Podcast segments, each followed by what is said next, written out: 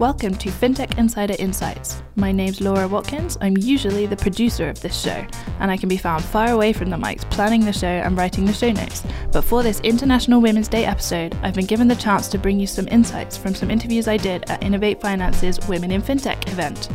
I spoke to some fantastic women from across the industry about how they got into the fintech and financial services space, where they see the industry going, what's on the horizon, and what can be done about the gender imbalance in the industry. First up, I spoke to Rachel Kent, Global Head of Financial Institutions Sector at Hogan Lovells, who told me about her first experiences with fintech. She had a refreshing perspective on what is typically a male dominated industry and how she had never seen being a woman in what could be described as a man's world a limiting factor. However, her eyes have been open as she continued her career. Let's hear from her now. I am here with Rachel Kent, Global Head of Financial Institution Sector at Hogan Lovells. Uh, welcome to FinTech Insider. Thank you, Thank you for joining us today. Um, we are at the Innovate Finance Women in FinTech event, uh, which you, you are a sponsor of, or Hogan Lovells is. Actually, we're a strategic sponsor of Innovate Finance generally, but uh, this for us is one of our absolutely key events in the calendar. Okay, so starting off with yourself personally, you've got uh, a huge wealth of experience in the financial sector. Um, could you tell us a few highlights? Indeed. Well, I have been at Hogan Lovells for 25 years, um, almost. And for all of that time, I have been a financial services regulatory and transactional lawyer. Uh, so lots of um, my work has been uh, business as usual, if you like, launching products, giving people advice on how to comply with regulation. Um, but of course, the financial services industry has had a few bumps in the road, um, some not so good and some much more positive. So I guess the not so good, um, I remember very vividly advising ING on the acquisition of Barings when Barings got into financial difficulty um, a sort of precursor, if you like, to the um, financial crisis and, and one that uh, thankfully didn't spread, uh, but still quite a high profile um, and stressful job. Coming to the other end of the telescope, I guess, and looking at um, more positive bumps in the road, uh, I also remember, be, having been here for 25 years, I remember the sort of fintech revolution the first time around before anyone even coined the phrase fintech. Um, so we had a few colleagues and I had a very exciting time launching what was then called Egg. So you might not remember Egg, but Egg was the first ever internet-only bank. So it really genuinely was uh, a precursor of fintech. Uh, that had it needed a banking license, it needed to be established, it needed products, it needed collaborative relationships with others. Uh, so we worked on uh, all of that. So you were kind of there at the very beginning of fintech. I was, and amazing it was as well. It was definitely a precursor because I remember on the day of launch, I was supposed to go for a meeting with the general counsel, but it had been so wildly successful beyond anyone's imagination that anyone who entered the building got put on to answering the telephone. Uh, so we all had to answer the telephone to people who wanted to open an account and take their telephone number and promise to call them back later. And after my shift, as I would call it now, um, I came back to my office and I had 17 voicemail messages from fellow partners asking me if I could get them an Egg bank account, um, which would be amazing enough uh, in any circumstance. But Egg's branding at the time was to be very young and hip. It had chosen its colours to, to um, attract the young, dynamic customer but no, no, they had lots of Lovells partners, as it would have been in those days, uh, applying. This sounds very Monzo before Monzo did it. Exactly, we did it first. Um, so this this kind of industry, the financial sector, uh, has typically been a kind of male-dominated uh, industry overall. Has that ever become a restricting factor? How do you kind of view that uh, in terms of your career? I actually don't, um, or should I say, didn't regard it as a restricting factor. I mean, I, I've often thought about the concept of glass ceiling and so on, and certainly I don't think I ever felt that internally here, or indeed amongst clients, um, there's, there have been difficulties because I have been a woman. I think, on the other hand, there have been, I, I genuinely feel we still haven't got it quite right in terms of supporting flexible working uh, childcare facilities that, you know, until men uh, take 50% of the responsibility for childcare, I think that's going to remain a difficult issue. But that's not because people don't want women in the workforce. No. That's more um, sort of personal issue. So the kind of willingness is there, the flexibility potentially Yeah. is not. And I, I didn't used to think, ha- having spent all my career as a lawyer, which, um, funnily enough, at the at the junior end is not male dominated at all. In fact, almost quite the opposite. We have a significant, more, more than 50% from time to time intake of female lawyers. Uh, but of course, we do not have 50% female lawyers um, at the top. So uh, the more senior you get, um, the more male dominated it, it became. But I, I didn't really see why people said that that was an issue until we started having women's events. And even to this day, with all my experience, if I go into a gender diverse, shall we call it, um, event, I'm nervous. I, I'm, who am I? Am I going to know anyone? Am I going to be able to speak to anyone? If I go into an all-female event, I don't think about that for a moment because I know I can converse with people like me on topics that we will find of common interest. And it was only when I had that experience in women's events that I realised that everyday life is like that um, in a male dominated environment. So I've come to realise a bit late in life, I suppose, um, that absolutely it is harder for women for those reasons, if only for those reasons. That, that's a really interesting uh, perspective. So, uh, Hogan Lovells are a sponsor of the event tonight. Why do you think it's so important to kind of highlight the contributions of women, in particularly in this industry? I, I think it's important for a variety of reasons. I mean, we, we are told um, by our young women that they feel that they don't have enough role models. Um, I'm, I understand that and, and I feel very strongly that we need to remedy that, but I also feel very strongly that we can remedy that. Um, That's I mean, good. in, in our sector, within Hogan Lovells, we have a number of very senior, I mean, I lead the sector, the management uh, committee representative that I report to is a woman, and the head of sectors, who I also report to, is a woman. Um, we have a lot uh, of really strong senior women. It's, so for us, I think it's more about getting the message out. Um, so, you know, explaining that actually, yes, we do have children, and yes, we did find a way, and yes, it is possible. So I think, I think um, possible to find a role model, um, and, you know, ho- hopefully that will encourage uh, pe- people to, um, to see it that way. But in terms of why is it important that we actually achieve uh, more gender diversity, I, I, I think that's clear. I've, it wasn't always clear to me, but again, over time, I've come to see absolutely the benefit of having women in decision making roles, particularly on boards or management teams, because they see things differently um, and bring a, just a different approach to things. So, uh, and, and of course, to have more women at the top, you need to have more women at all levels that come before that. And so, very, very important, especially um, in an industry like the fintech industry, which is, of course, uh, heavily focused on the tech part of fintech. Uh, and we all know the difficulties of, um, of trying to attract women into that. And I think it's a shame, and what we mustn't do. Well, I'd love to solve the actual women in technology itself problem, but even if, uh, or for so long as that proves tricky, there are PR jobs, there are legal jobs, there are compliance jobs, there's the COO job, the CEO job, and you don't have to be a coder uh, to do those. So spreading the word that it's possible, whatever your interest and passion. So, just because the industry has the name fintech in it, you don't have to be, you don't have to do the tech. I'm no good at coding either. exactly. there you go, journalism. So, uh, what do you think the future looks like for women in the industry? Obviously, we're, I would imagine you'd say we're moving in the right direction, even if we're not there yet.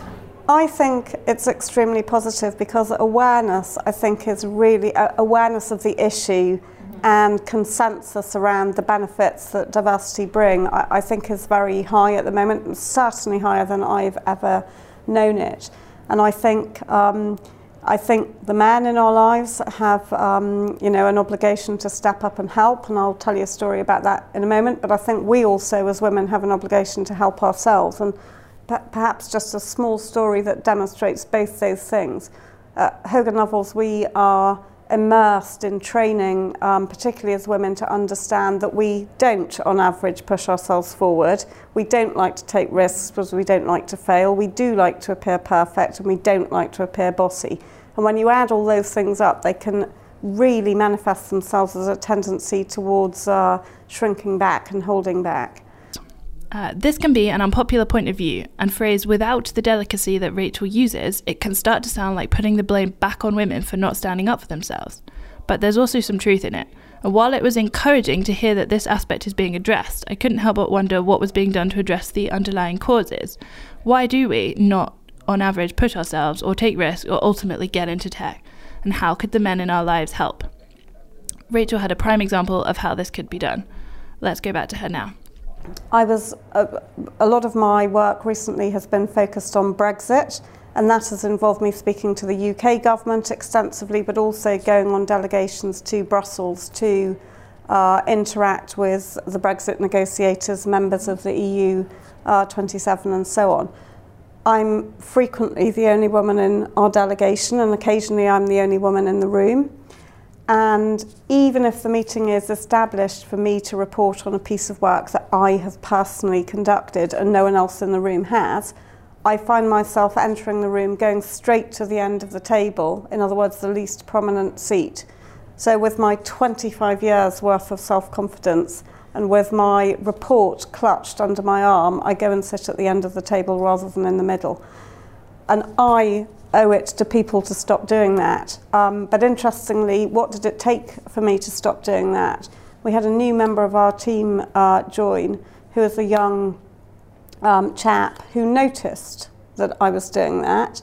And so he took it upon himself to always enter the meeting room first and grab the chair right in the middle in front of the most important person on the other side. And if any of the other men tried to sit in the chair, he would say, No, Rachel is sitting here and he would make me go and sit there. So it's in ways, even little ways like that, that men can play their part. And women have to back themselves as well. Absolutely, that uh, joint responsibility, yeah. yeah. That's really interesting. So, focusing on kind of Brexit, where do you sort of see the, the future of financial services going, and how much do you think Brexit will kind of have an impact on that? Um, I think that's a difficult question to say with any degree of certainty because we've had uh, limited. Um, I guess right now it's kind of hard to call politically. Yeah. Yeah. So, I mean, the issues for the fintech community, uh, the financial services community as a whole, but particularly fintech, I think, be, because the UK was so attractive to the fintech community prior to Brexit, because of our really energised industry. I think the FCA and Project Innovate and the regulatory sandbox, the government's approach, Innovate Finance's amazing work, not just with women, uh, with the industry across the board. So I think lots of people chose the UK to come and establish their business. And there were many um, attractions. I think that fintech companies need many things, some of which the traditional players don't need so much of. So I would say the three things are access to talent, and that's a common issue. Um, I think funding, access to funding, uh, that was an issue before Brexit. I think that might remain an issue. It'd be good to solve that.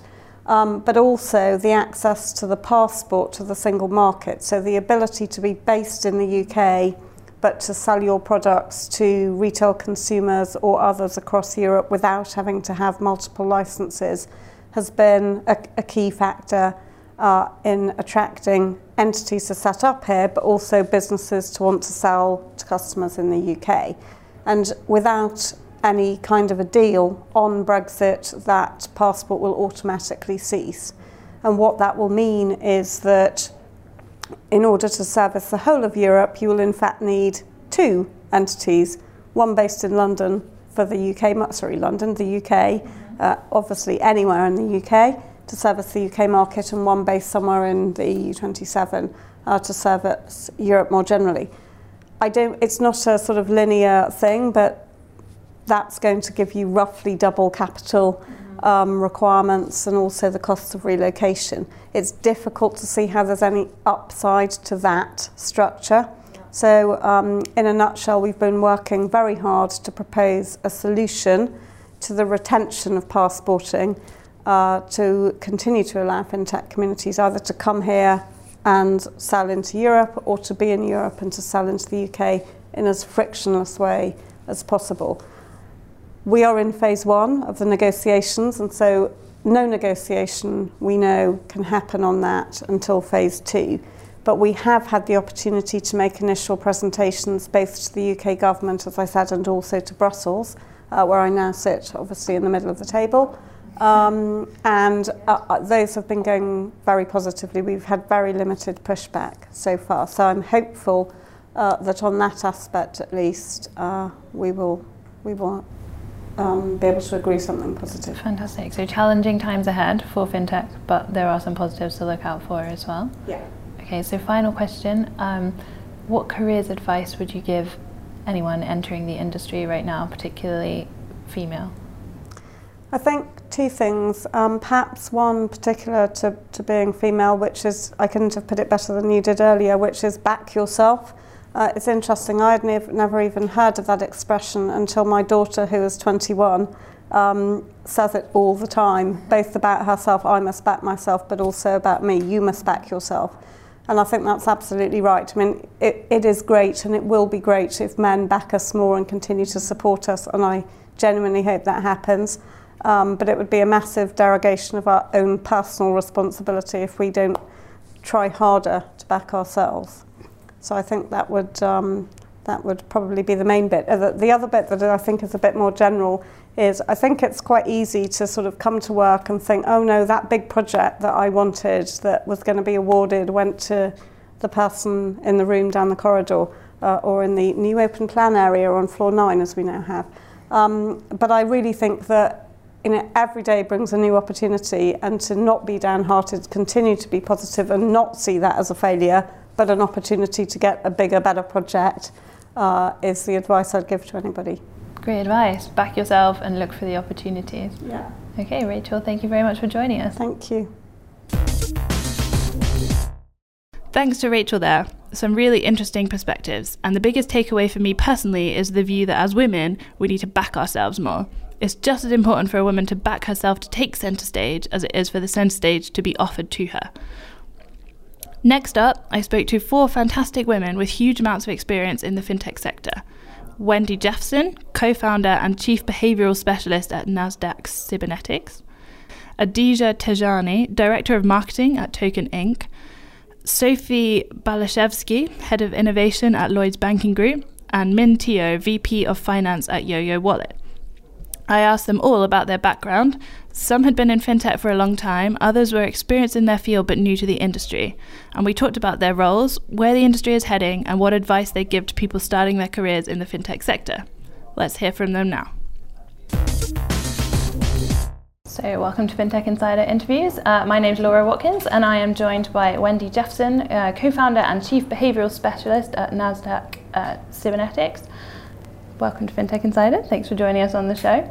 Pleasure. Um, so, first up, could you tell us uh, about what you do and what your company does and uh, how you came to co found it in the first place? Yes, sure. There's quite a long story behind that. Um, so, yes, now NASDAQ Sybenetix um, acquired actually only in the mid September. So, we're really having gone from startup four years ago, mm-hmm. actually, the company started slightly earlier than that, but there's a few changes along the way. Mm-hmm. Um, to now being part of a massive organisation. But actually, NASDAQ's one of the oldest fintechs out there, so it's a really exciting time to be with them.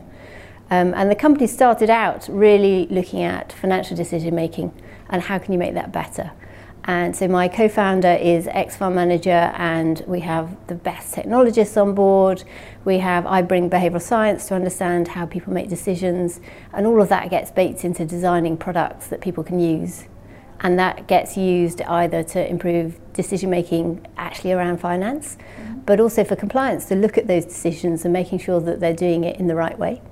Um, risk managers to also look at the same data set, so it's reusing data as well um, to make sure they're getting real value out of that data and again understanding how people are taking decisions. And the um, acquisition by NASDAQ is a phenomenal decision for us. They could really see the value that we were bringing. Um, so I, I, kind of see it as a, almost a reverse merger in that we've acquired a fantastic team who know what they're doing, they understand the industry, they understand the client base, they understand the technology, they understand the challenges of being what, trying to do what we're doing, and totally open to supporting the way we want to do it. So it's interesting times. Okay, so that's fantastic. So you've gone from being a fairly small startup yeah. on your way up to joining one of the biggest companies in yes. the world. Yeah, 15 people to 3,000. Yeah, depending yeah, on how you look at it. We've joined each other. so what, what does that kind of offer you that you didn't have before? Apart from scale, obviously. Yeah. well, scale um, is one thing. Clearly, it's a great name. I'd like to say that we'd established a pretty good name for ourselves and what we do and how we go about it. Um, so, Cool Reputation has joined phenomenal um, industry respect, actually, for NASDAQ. Um, so, that gets you in a lot of doors and that helps. Getting through procurements easy, infosec, all of these requirements that are really hard for small companies to get through. Although we'd managed it, it's still hard and time consuming. There's now a ton of people who can do that for us, and that's you know so that's phenomenal. We can just get there faster. Yeah. Still doing what we want to do, but just get there faster. It makes everything a little bit easier yeah, for you, I guess, absolutely. having that, that backing. Yeah. Okay, so take, take me back to the, the beginning. Uh, what kind of was the catalyst that led you to co-found the company? What was the gap in the market that you thought you were okay. aiming to fill? So this is where it goes back quite a long time, okay. and uh, various people you know come into the story at different times actually. Um, but 17 odd years ago, actually, I was an in-house lawyer in the pharmaceutical industry. And law is great. It's about risk-taking, decision-making, and it's about using, you know, interpreting rules to the business and helping people understand how to get the job done. Mm-hmm. And that's a bit I loved about it. It was an interesting industry um, and trying to find solutions to keep the business going in what it wanted to do was good. I wasn't passionate about law in, in and of itself. And at the time, my brother was a fund manager and he was talking about decision making process in finance the fact he was reading psychology books then pre kahneman and the nobel prize in fact there's been three nobel prizes since in behavioral science um, was, so he was looking for some kind of guidance and help. And so really he started it all saying what we need is data, technology, analytics, and um, somebody who understands people and the behavioural science around what we do so that we don't respond to the emotional pressures when you know the, the chips are down. So at that point, um, I thought actually I could really get into this. I went back to university to study psychology well, actually had third child first in, in, in the middle of this, third daughter, as we're talking about women. Um, and went back to university with this in mind to study financial decision making. How can you understand what people do? So, retrained psychology, um, master, uh, degree, then a master's in business psychology to apply it at work. And at that point, I then joined the company that my brother had started with my co founder, Taras because they wanted to get on the data analytic journey. And again, there was the growing demand in the asset management industry, which is really starting to crescendo now about how do you prove you've got skill, how do you differentiate yourself from other people. Um, sadly, you know, part of the journey, he died very suddenly. My brother died very suddenly, um, just as I was finishing retraining, um, but carried on the research that I was doing and tested it out with Taras, who built a trading game for me to in my research and. Um, yeah, so we took it from there that we could work together and actually it is phenomenal marriage of technology, subject matter experts of finance and behavioural science that has got us to where we are now. Wow. Okay. So that is a huge amount of, of background. Just a bit of story. Um, but, but, that's a, a, fantastic range of experience. Like you really uh, sort of backed yourself, I guess, to go all the way back to, to training. And, and what was that like going all the way back to the beginning, going back to university while having a family, trying to start a company? That's a lot of plates you were spinning. Right yeah. And yeah, who'd, who'd have thought I'd be sit, sitting here now? Nobody knows where you're going to go. But then actually it works fits fitted really well because nobody is questioning whether you're going to turn up at university. You're there because you want to be there. Mm-hmm. And um, it was interesting sitting in, in a room of people who were quite a lot younger than me, but I was there and I loved the subject. Yeah. And that's where I wanted to be. And the holidays matched the kids' holidays. And when they were sick, they came with me and saw what university was like and sat in the back. And they sat in the experiment rooms with me. And so they've been on the journey with me, actually. Um, so it actually worked really well. Wow, so it's actually got quite a, a, sort of personal history to it as well, like yeah. the kind of company's history. Yeah, yeah, yeah. Well, I don't think you anyone starts a company and isn't personally invested Actually. No, but alongside doing it with a young family and, and your brother and yeah. you know, Yes, and actually, you know, so Taras and my brother were great mates, as is a number of other people who've come in to join the company. So actually, it's nice that they remember him and they talk about his legacy, and so that's great. So behavioural science is kind of the passion behind the, the data, Yeah. would you say? Yes, absolutely. Yes, because actually, you know, lots of people are looking at data. Sometimes you have to look at it differently and understand the people part of the equation. And that's a bit that most people seem to miss. You know, people talk about banks and organisations. Well, the buildings don't do anything. It's the people in them that actually, that is what conduct is. It's the activities that people do, the things that people do. So thinking really hard, actually, how do people think? How do they use this information? It's so important if you're going to design and shape the data in the right way. Yeah, so data in itself, in and of itself, is more or less useless without the decision making that's guided by the data. Yes, yeah. And so it that's where takes the- multiple skill sets. Yes, And that's definitely. hard. And that's where the behavioural science comes into its own, I would imagine. Yes. Fantastic. And so now that you're with uh, NASDAQ, what are, what are the next steps for, for you and for the company? Yeah. Um, so as I say, actually, there is it's a phenomenal opportunity for us because they are totally supportive of the way that we think about it. They um, hugely supportive behavioural science approach to tackling these challenges that the whole industry is facing and talking about and trying to work out. Um, agree that think it's the way forward to unlocking some of those problems alongside all of the other skill sets you need the technologists the data scientists the sales marketing the whole lot. Um, so yeah they're really on board with us and how we're going forward. So it's a, it's a phenomenal opportunity. Fantastic. And then final question, uh, what does the future of fintech look like in your opinion?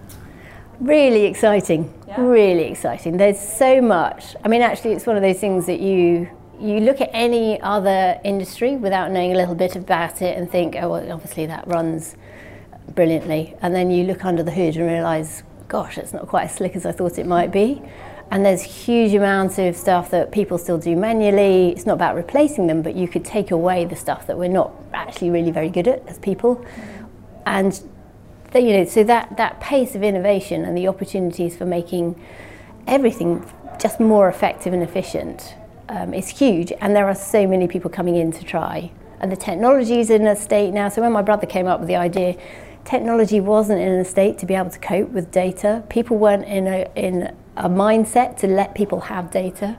Whereas that's totally changed. Organisations are saying there's other other people out there thinking really, really hard about this bit of the puzzle. I will let them do it and I will buy it. So it's it's shi- and that shifted in the last four years. So I think it's a huge opportunity. I guess that's fintech speciality, like taking one bit of an industry and doing it really, really well. yes, exactly.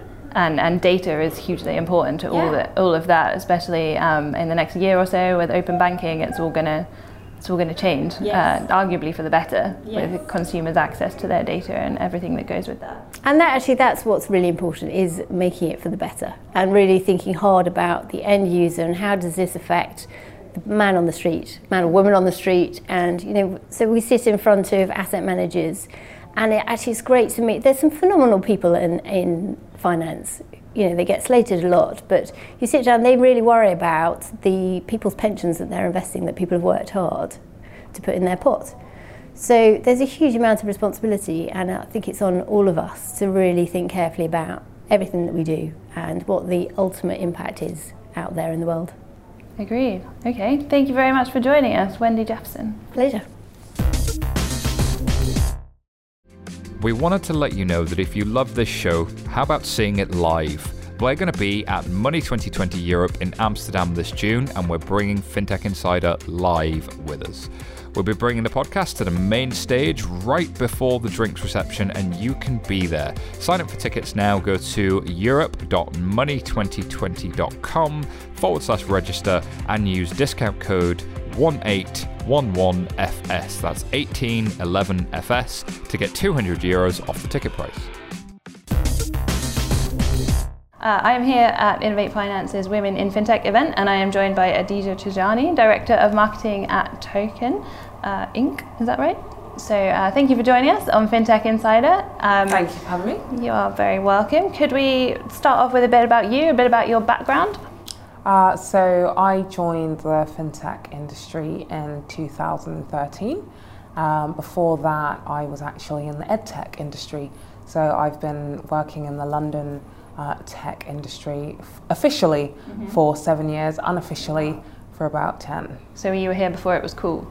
Uh, yes, I was here before it was cool, but um, I think that part of it becoming cool was actually really important in order to sort of build the momentum to push mm-hmm. it across um, different boardrooms, tables, and sort of let um, financial services companies understand the importance of technology uh, to their businesses. Um, I spent the first, I spent from 2013 to just last year, I was um, head of ecosystem development at Level 39 um, and I helped set it up. So I looked after um, the programs that were run for the startups, recruiting startups from all over the world, um, and also making sure that they were uh, happy in what they did and working very closely with the owners, the Canary Wharf Group. Oh, fantastic. So our parent company, 11FS, actually started at level 39. Great so to hear. Yeah, we're one of your babies, so to speak. I have many, I've heard. They're not all alive and kicking still, oh, which okay. is classic in startup life. Well, we're definitely still uh, kicking. So. uh, and so now you're with Token Inc. Could you tell us a bit more about that? So, uh, Token is a fintech company from California, uh, founded by Steve Kirsch, who is a Silicon Valley uh, exec. This is his seventh technology company. Um, he really saw the opportunity when it came to open banking. Mm-hmm. Um, and so we are headquartered in San Francisco, but we have an office in London. And we have seen the opportunity when it comes to open banking and PSD2 across the European market. So actually this year I think I've spent more time in Europe than in London um, as we have been working on making sure that uh, the open banking understanding across different regions is, is um, b- bigger and better and also to kind of make sure that the market understands what the opportunity is when it comes to uh, open banking. So open banking has really been driven by a piece of regulation called PSD2, mm-hmm. um, and there was a PSD1, now there's PSD2, um, and it really is about opening up the way that um, you have access to uh, account information and other such services, uh, which will bring lots of opportunities across the ecosystem. So Token actually, before when we came on the show, we hadn't closed our Series A, I don't think but in I joined pre-Series A actually. Okay. Um, and so that's always a harder time to join a company. Mm-hmm. Um, but in April, we closed our Series A round of 18.5 million from Octopus Ventures, which is VC here in the UK, EQT Ventures, which is a VC from Sweden, and one of our clients, OP Bank, which is from Finland. Nice. Okay, so Token is obviously past its first round. It's on the it's on the up. Like, what is the the kind of elevator pitch for Token? In a nutshell, exactly what does it do? Uh, so Token enables uh, banks to comply with PSD2, but it also enables banks to go beyond uh, open banking and to leverage open banking in a very strategic way. Okay, so you're kind of like laying the groundwork for when open banking comes to make sure both consumers uh, and banks actually understand what the opportunities are. Yes, and our, our software enables them to do that. Great. Okay, so you are director of marketing. Mm-hmm. Uh, what, what kind of marketing do you do for Token? What's your strategies? Um, so I would say that uh, one of the things that you understand about fintech is that it's quite networked. So mm-hmm. um, having a strong network across Europe is really important when it comes to go-to-market strategy. So we have been doing a lot of local market um, events and speaking opportunities, which have obviously also led to different um, sales opportunities where uh, different clients from banks to merchants uh, want to talk to us about how we can help them with their open banking challenges. Um, and I think that 2018 will be really key for open banking as the regulation uh, comes into effect and different organisations from around Europe will be um, taking it to, to, full advantage, but I think that this is also an opportunity for beyond Europe. So I first spoke about open banking in 2015 um, in Singapore at Sibos, which is a finance conference. Mm-hmm. Um, and I think that um, I just returned from Sibos that was in Toronto in 20 this year, yeah. and the conversation about open banking and APIs has actually moved on and it's become a global conversation. So there are open banking initiatives that are happening in Japan, um, in India, um, starting in places like Canada. And so I think that what's happening, everyone is watching what's happening in Europe very um, carefully to understand how they might be able to sort of leverage and also take the best lessons from the European market to implement in their own market. So it's a very global opportunity. So Europe a kind of the first pass and then the rest of the world can take learnings? Is that the, that um, the approach? I I think so. Europe sometimes doesn't get as much credit as we could for some of the pioneering inventions that we have uh, come up with and the pioneering way we think about um, technology.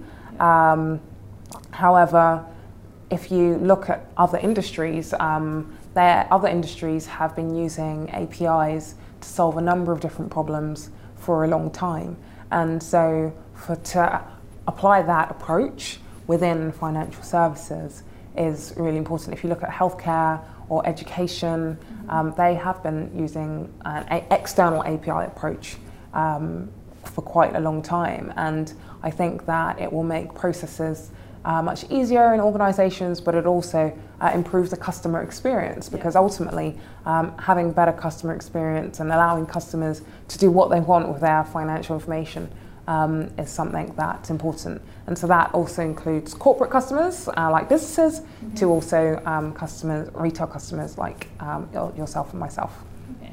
It's really interesting that a company that was founded in San Francisco is predominantly uh, interested in open banking, which is going to hit Europe first.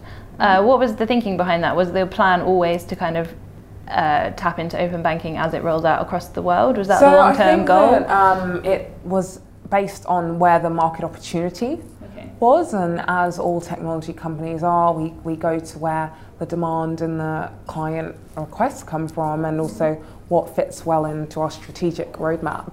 Um, we are a global company, so um, we have many languages spoken in our team, um, and we do take an approach where it's important to think that if something is happening in Europe, it will happen in other places. It's just a matter of time. Yeah. Um, if you, if you, for example, look at Google search, um, you can get a Google search in many other languages from all around the world. Mm-hmm. Um, you can, if you look at the BBC, for example, you can get the BBC in multiple different languages. So uh, trends are global at the moment, and they'll continue to be so um, over time. And we think that will be the same with open banking.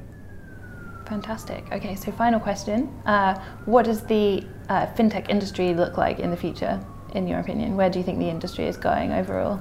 Um, I think that there'll be more um, consolidation and competition um, as new um, entrants that are not in financial services actually enter the financial services uh, market.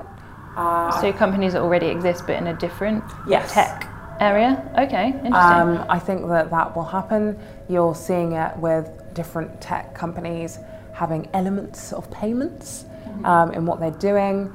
Um, I also think that the fintech industry is here to stay, but I also think that this is the fintech industry uh, 2.0, as the fintech industry isn't necessarily new. Some of the first um, computer technology was actually bought firstly by banks um, in the code breaking days. If you go to Bletchley Park, um, which is the home of British code breaking here in the UK, you will be able to see the machines that um, banks were buying in order to help them with their help with technology to increase their processes and to improve what they were doing. So I think that sometimes the fintech industry does get um, a bit of slack when it's like, oh my god, everything's shiny and new. Yes, there are elements that are shiny and new, but we can definitely take lessons from from the past in order to make sure that um, the future that we have mm-hmm. um, is stronger and better for everybody involved.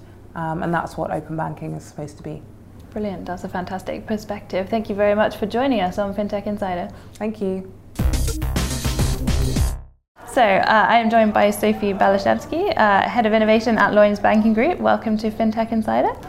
And uh, thanks for joining us today. Oh, thank you for having me. So um, we are at the Innovate Finance Women in FinTech uh, event this evening. So obviously Lloyd's are a, sponsor of the event, uh, but let, us start with you. So uh, let's start with your background. How did you get into finance, banking, and then ultimately innovation? Yeah, so um, I actually hadn't worked in financial services before I worked at Lloyd's Banking Group. Um, I've worked for large tech companies um, like IBM, I've worked for a cybersecurity startup.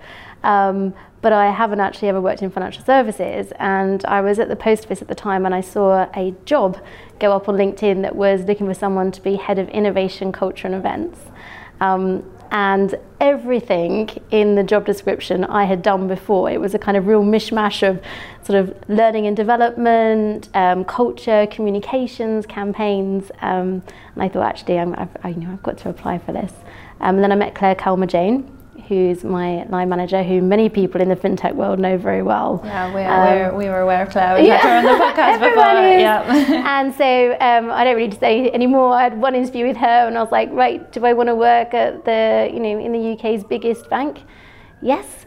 Um, do I want to shape the culture of the organisation? Absolutely. Um, did I think it was a challenge? Yep. Um, but it was definitely something I wanted to be part of. Um, and the fact that it was in financial services and the, the, the way that we are in financial services at the moment, there's so much change going on. Um, there's exciting things from the regulators, from small organisations, from large organisations. I just thought actually, definitely somewhere I wanted to be. Oh, fantastic! That's really interesting as well that you took the leap. Like, can, where were you before? I was like, at the post office actually. Oh, you actually? Mm, okay, mm, that is quite mm. a, like a different organisation, yeah. I imagine. It is different, but at the same time, they're both. Um, I guess, historical, iconic organisations that are kind of in the fabric of the UK. Um, so although they're sort of totally different industries, um, you know, Post Office does have post office money, um, so there's a little bit of a crossover there. But um, actually, some of the challenges were quite similar. Okay, and so they're, as you said, they're both like very uh, old organisations mm. within the UK. Mm. With that in mind, how do you then foster a kind of culture of innovation in a, in a company as large as yeah. Lloyd's? Yeah, so um, my, my biggest piece of advice would be to um, start very small. Um, so we started off with things called digital espressos, which is a little bit like this actually. It was, you know, on a Tuesday morning at 11 o'clock, we'd invite some people from our network to come in and talk about something they're passionate about. So whether it was you know blockchain, pen testing, data, content marketing, whatever it might be, um, but just talk for 20 minutes passionately about it, um, so that we could start to inspire people to think about different things. Um, and that grew from you know a group of sort of 10 20 people to now you know over 100 people join every tuesday and we live stream it across the organization for anyone else to dial in as well um, so I think for a large organisation, you can't just go with a, you know, how are we going to change the culture of the whole organisation? Really started with let's bring the outside world in first. Let's inspire people to think differently.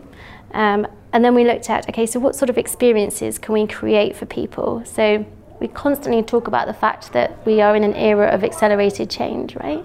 And that we need people to move faster, to be more agile, to take different sort of approaches to the work that they're doing. But what does that, for some people, if you're just hearing it for the first time, like, what does it actually mean? So when I come in tomorrow morning, would you want me to do differently? Um, so we started to create experiences for our colleagues to help them get first-hand understanding of what things like you know, rapid prototyping or making sure that you're validating your ideas with your customers. Um, so creating experiences for them has really been helpful as well. Okay, so it's sort of like show not tell is what what yeah. you're going for. Yeah, I'd actually say I'm going for feel over show and tell. Actually, it's more about if someone, um, you know, even in a hackathon, you know, 48 hours, you're going to come up with a digital prototype, but you at the beginning of the 48 hours, you don't even have an idea. If people can see what they can achieve in 48 hours, it gives them the confidence. Mm-hmm. Um, it starts to make them feel comfortable as well. So we always make people work in teams where you have someone who's business focused. You know, you have tech, you have design, and actually, having the experience of working with all those different people makes you have a lot more confidence when you go in and you want to develop a new product or service to understand where everyone comes from. So like a level of inclusivity and absolutely. empowerment as well. Yeah, That's absolutely. Really interesting. So how so innovation is obviously really important to yeah. the industry as a whole, would yeah. you say? And then and growing digital skills is obviously really important. Mm-hmm. Across the board. Yeah. So it doesn't just sit in one, you know, No. there's the innovation No. part of the industry No. and it, you know, doesn't touch anywhere not. else. And I actually think um, it's across all organisations, right? It Doesn't matter what industry you are or what shape or size you are. Innovation's always been important. I think it's maybe heightened now because of the pace of change, but organisations have always had to innovate. They've always had to think about what their customers want next and find different ways of getting that service or product to them. Um, and it's something that you know, people at Lloyds Banking, we all have to do it. So whether we're in risk, um, we're in audit or communications, you know, how, how are we communicating to our customers nowadays? That's completely changed. We all need to innovate. I think probably what we are in our innovation team is a little bit of an accelerator for that. Um, and we help people if, if they if they want um, to try something new, and we are kind of there to help and support them. Okay, great. So it's like a company-wide thing, but you guys are kind of leading the charge, as it were. Yeah. Fantastic. Yeah. Okay, so I read that fintech collaborations are very, very important to you, and you kind of launched 14 fintech partnerships. Could you tell us a bit more about that? Yeah, absolutely. So, um, you know, I think collaboration again has, has always been very important to organisations, and at the moment within Lloyd's, know, our campaign is all around helping Britain prosper. So for us, it's even more important that we're there supporting our ecosystem. So. Within the innovation team, you know, we work very closely with some of the accelerator programs, so Accenture Innovation Lab, uh, Startup Bootcamp, who relaunched today as Rainmaking CoLab on their fintech um, program, which I'm really excited about. Um, but we also work with organisations like Nesta. Um, we have created digital champions um, across the UK. Um, you know, I don't really believe that any one organisation can do everything on their own. And an organisation of the size of Lloyds, we should be there supporting the communities, and we should be supporting small businesses. Um, so we do a lot with fintech founders as well. So we have a mentoring program um, that we run at the moment. Um, but most of what we're doing is actually just about supporting the ecosystem because we all need to be successful in this ecosystem if it's going to work. Um, so that's our kind of So general what, what does the, the kind of future of fintech look like, and, and where does Lloyd's sit Mm-hmm. within that? Um, great question. Um, you know, I think, you know, I don't have a crystal ball, so I'm not going to be able to predict everything, but I do think um, that collaboration is going to be ever more important. If I think, if I was, perhaps if I was doing this interview sort of three and a half, four years ago, um, there was a real kind of compete or die type mentality, and, and I, I found that the conversations on both sides, from large organisations and small, were, um, were kind of less mature. I think now both understand a little bit more where the other one's coming from, and therefore the conversations are much better. Um, and I think that will continue, um, especially with PSD2 coming. And I think as a whole within the sector, we'll see a lot more collaborations. Yeah, I think uh, yeah we're hearing that a lot across the industry. Like um, it's no longer a competition; it's more kind of opening up of perspectives and partnering, and that seems to be the way that the industry is heading. I think is- so. I guess you're already uh, ahead of the game if you're already partnering up uh, at Lloyd's. Um, as we're at the Women in FinTech uh, event, what do you think the future of the industry looks like in terms of addressing the gender imbalance that is currently in place in the FinTech sector and finance as a whole? Yeah, I mean, to be honest, I, you know, it's, it's quite difficult. And I, like I said, I've worked in um, tech companies. I've worked in, the, you know, with the defence sector as well, and, and all of those um, have some challenges. I think for me, one of the key things is about offering flexibility. Um, I have came, you know, I came back from maternity leave this year. Um, I took a year out, um, and I was able to come back and work three days a week. Um, and I've just gone out and advertised and actually recruited a job share who'll be starting towards the end of this year. I think the more opportunities that we provide for people that they can come back to work on their terms, I think uh, you know the, the better we'll be, and you know we'll see less of a gender imbalance. Um, but I think it's the flexibility for me that is key if we're going to tackle it. Okay, and then final question. Um, what careers advice would you give to anyone, particularly women, looking to join the industry right now? I think one of the things um, that I would say is for people sort of starting their career is to kind of explore a bit. So, you know, try out different sectors, try out different types of organisations, but make sure you work for an organisation that is the right cultural fit for you as well. Um, I think you need to be able to work in an organisation where you can feel yourself. Um, and that you can, you know, be a leader or work in a team and do that very authentically.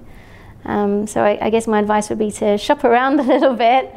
Um, and you know you don't have to you know you no longer really have to pick the career that you're going to do do you you can yeah, you can right. change around quite quickly and actually if someone came to me and they had experience of working in the public and the private sector and large and small organizations then they're better for it so experiment jump around a bit um, and you know learn some different things in the evening I uh, on maternity leave I did a drama class um, and it was really, you know, it was really eye-opening. I hadn't done that before. It put me out of my comfort zone, and I, I, I learned a lot actually, and got a lot of confidence for it. So try some new things as well. Brilliant. That's really great advice. Uh, Sophie, thank you very much for joining us on FinTech Insider. Thank you for having me.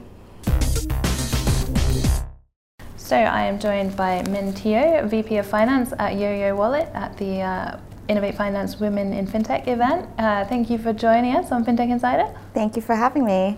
Um, so let's start with, with YoYo Wallet. Um, could you tell me a bit about it, what it, what it is, what it does for any of our listeners that are not familiar? Absolutely. So in a nutshell, uh, YoYo Wallet is a UK-based FinTech company. What we do is we provide mobile payment and automated loyalty solutions, and we form uh, the relationship platform between retailers and consumers. So for retailers, the value proposition is that we allow them this channel to understand their customers better and their behavioral preferences and to launch personalized campaigns that are tailored towards their consumers. For the consumers, uh, the value proposition is quite straightforward. Uh, everyone will remember those pesky uh, stamp cards and you know point uh, little paper points programs that they would carry around. Our mission is to eliminate everything and make sure that it's all one synchronous transaction between payment and loyalty. Okay, so like when you used to get a, a coffee in Costa, for example, and they give you a, a, thing that you stamp your, you know, to get get ten and you get a free coffee. Is that the kind of thing Absolutely. you're eradicating? Absolutely. So now all you have to do is uh, scan your phone on a scanner that's on the till, and you collect uh, stamps, and you also collect points, and you pay at the same time. So right now we're in about 1,500 acceptance points in the UK. We have about 750 thousand registered users, uh, and you know Caffè Nero is one of our biggest clients on the high street with 650 locations in the UK. Oh wow! Okay. So and then what does that benefit the uh, the retailer again? How does that work for them? Is it the data that you collect or the financial information of the customer? Like. I understand what's in it for me if I was to like you know so I don't have to carry around a million uh, little pieces of paper that say I bought 10 coffees mm-hmm. or whatever but for Caffè Nero or whoever, what is the benefit to them? Absolutely, it's such a great question. I think for the retailer, it's a competitive market out there. Now, consumers are super savvy, they have a ton of information. Um, you know, and they're very fussy shoppers. So for retailers, it's become increasingly important for them to be very intentional about their customer engagement and customer loyalty strategies. Mm-hmm. And we provide a mobile-first way of doing that. Uh, and very much like you mentioned, the data piece is absolutely critical for them to continue operating, uh, you know, in the high street and delivering value to their customers. So getting very valuable data, basket data on you know what consumers are buying when they're buying how often they're buying if they buy x will they buy y uh, and you know driving insights from their customers is very critical for them uh, to you know in terms of their marketing promotions uh, in terms of any kind of uh, optimization strategies that they're looking to pursue uh, so this is really in the heart and soul of what we do provide them with insights that they can use to make their business better Oh, brilliant. Okay, so and then as VP of Finance, what do you do specifically at YoYo Wallet? I like to say that you know in a startup you kind of do a little bit of everything yeah, depending on the day. uh, but specifically for me, I focus a lot on fundraising, so our capital raising activities, any type of corporate development activities. Um, you know, we just raised a Series B fundraising of 12 million pounds back in June and we're you know constantly uh, like on the uh, on the lookout for any type of uh, capital opportunities that might be compelling to us. Um, and also, you know, I build and run the finance team within YoYo Wallet. You know, so anything from uh, you know uh, bookkeeping to accounts payable. Uh, to um, you know providing the management reports is really just making sure that the company is functioning well. Okay, so you're a busy lady behind the scenes. Keeps it exciting. So, uh, focusing on you, what was kind of your background? How did you get into to kind of fintech and, and Yo-Yo Wallet? Yeah, um, you know, I actually am a little bit of a job switcher. I like to call myself a former finance refugee.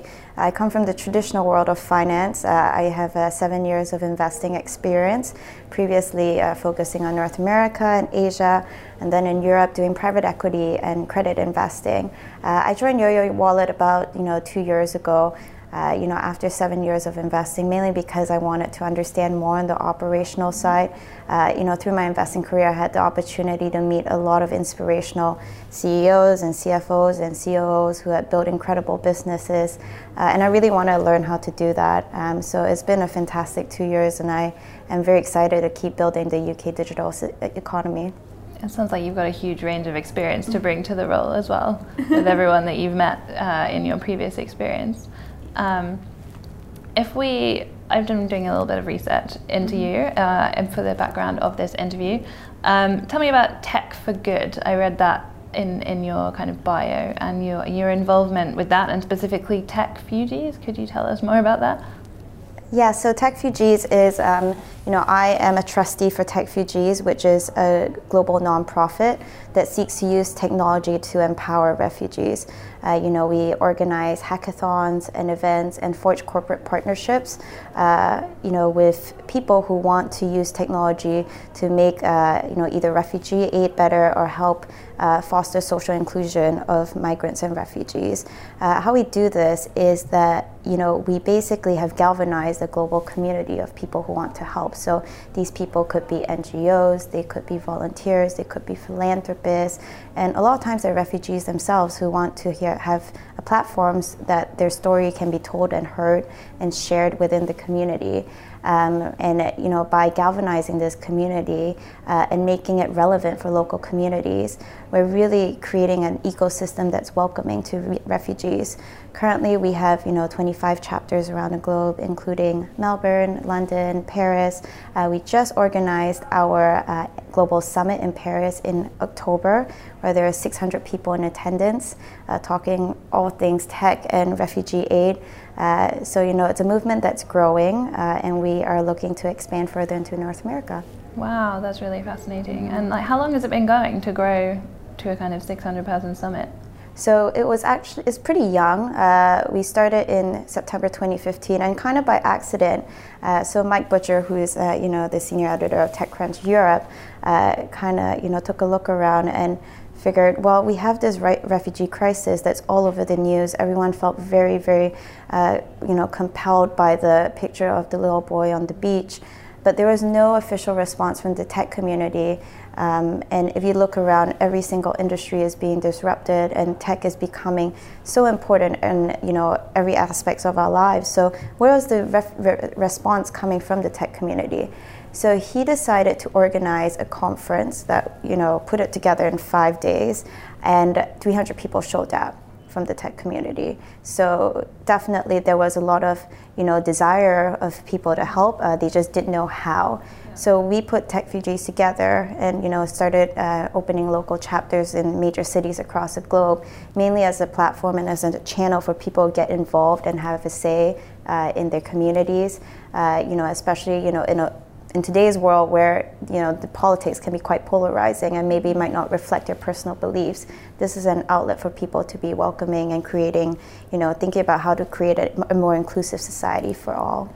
Wow that's really really interesting. And like do you think it's really important for the the kind of tech industry to kind of give back you know because we kind of hear all these headlines about tech companies raising x amount of fundraising and this amount of uh, revenue etc like it's kind of refreshing to hear a, a, kind of tech story that's going in a completely different direction to kind of enable those who mm-hmm. kind of need the most help, I guess, and using tech to do that. Yeah, I think ultimately, you know, tech is a tool, so tech can be used for good, tech can be used for bad. Um, you know, it depends on which side of the coin uh, you're looking at it. But you know, one thing for sure, like tech, there's tons of benefits that tech can bring to any industry in terms of providing access that previously wasn't there, delivering uh, scale economies, um, you know, making things cheaper, faster, more efficient. Uh, so I think you know, as it relates to tech for good, like it's it's just a matter of time before you know we start thinking about how can we make this sector more efficient. I think specifically as it relates to tech companies, uh, you know, the lowest common denominator when you think about a CSR perspective, I think that's what millennials want. Like people want a brand that they can identify with. Um, and as, you know, specifically to the refugee crisis, if you look at a lot of the companies that have been very vocal about it, say like Airbnb and Google, they're you know the companies that really have strong links to millennials. You haven't really heard a whole lot from say I don't know, banks or automobile companies that tend to be a bit more traditional. Um, and it's just become, you know, increasingly critical for these companies to really, you know, um, convey that they care to their millennial consumer base. Uh, I think, you know, in terms of uh, the responsibility of the organization, there is a lot of discussion on it. Uh, I think one company that I really admire with regards to their policy on this is Salesforce, where they have a one-one-one model. You know, they basically give a portion of their equity, portion of their of their profit, and also portion of employees' time uh, towards uh, you know social impact ventures and also the nonprofit space. And I think they're really leading the way that you know companies should aspire to operate. Well, I didn't, I didn't actually know that about Salesforce, but that's really, really interesting. Um, so bringing it back to kind of fintech, and we're at a kind of women in fintech event, where do you sort of see the industry going as a whole in the future, the fintech industry? I think the fintech uh, industry, I think when you think about its components, it's, you know, finance, and also technology. And I think it's a super interesting uh, intersection between, you know, sort of the traditional world of finance. So, you know, you have all the banks and all the uh, more, you know, the old guard financial institutions and, you know, the up and comers being, you know, the disruptive fintechs. Uh, I think the path forward is definitely a collaborative one.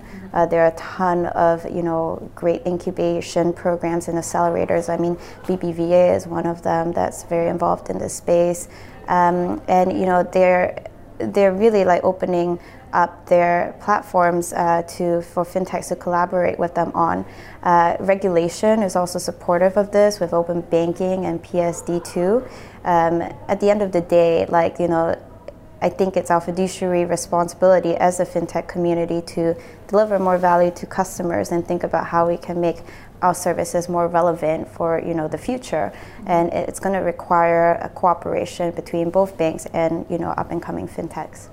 Partnership is key absolutely forward. okay and then so final question uh, what careers advice would you give to anyone that was about to start out in the financial services or fintech industry right now that's a great question. I think definitely, uh, you know, keep a very, very open mind because one thing is that change is constant in this industry, uh, and it can be quite technical. It can be quite daunting, but you know, at the end of the day, the I think it, there's a ton of innovation going on. And you know, if you look at say a company like Stripe, like that was st- started by two very very young brothers who didn't have any experience in financial services, but brought like such a fresh idea uh, to the space, and now I've built like you know a billion dollar company out of it. Um, I think people just need to learn about the new disruptive technologies and think about how they can just make the consumer value proposition more compelling. That's a really good point and really great advice. Mm-hmm. Thank you very much for joining us on FinTech Insiders. Thank you for having me. so that wraps up this International Women's Day Insight show. We hope you enjoyed the show and don't forget to subscribe so you never miss an episode. And if you really love the show, don't forget to leave us a review. We'll have more insights for you very soon, and until then, goodbye.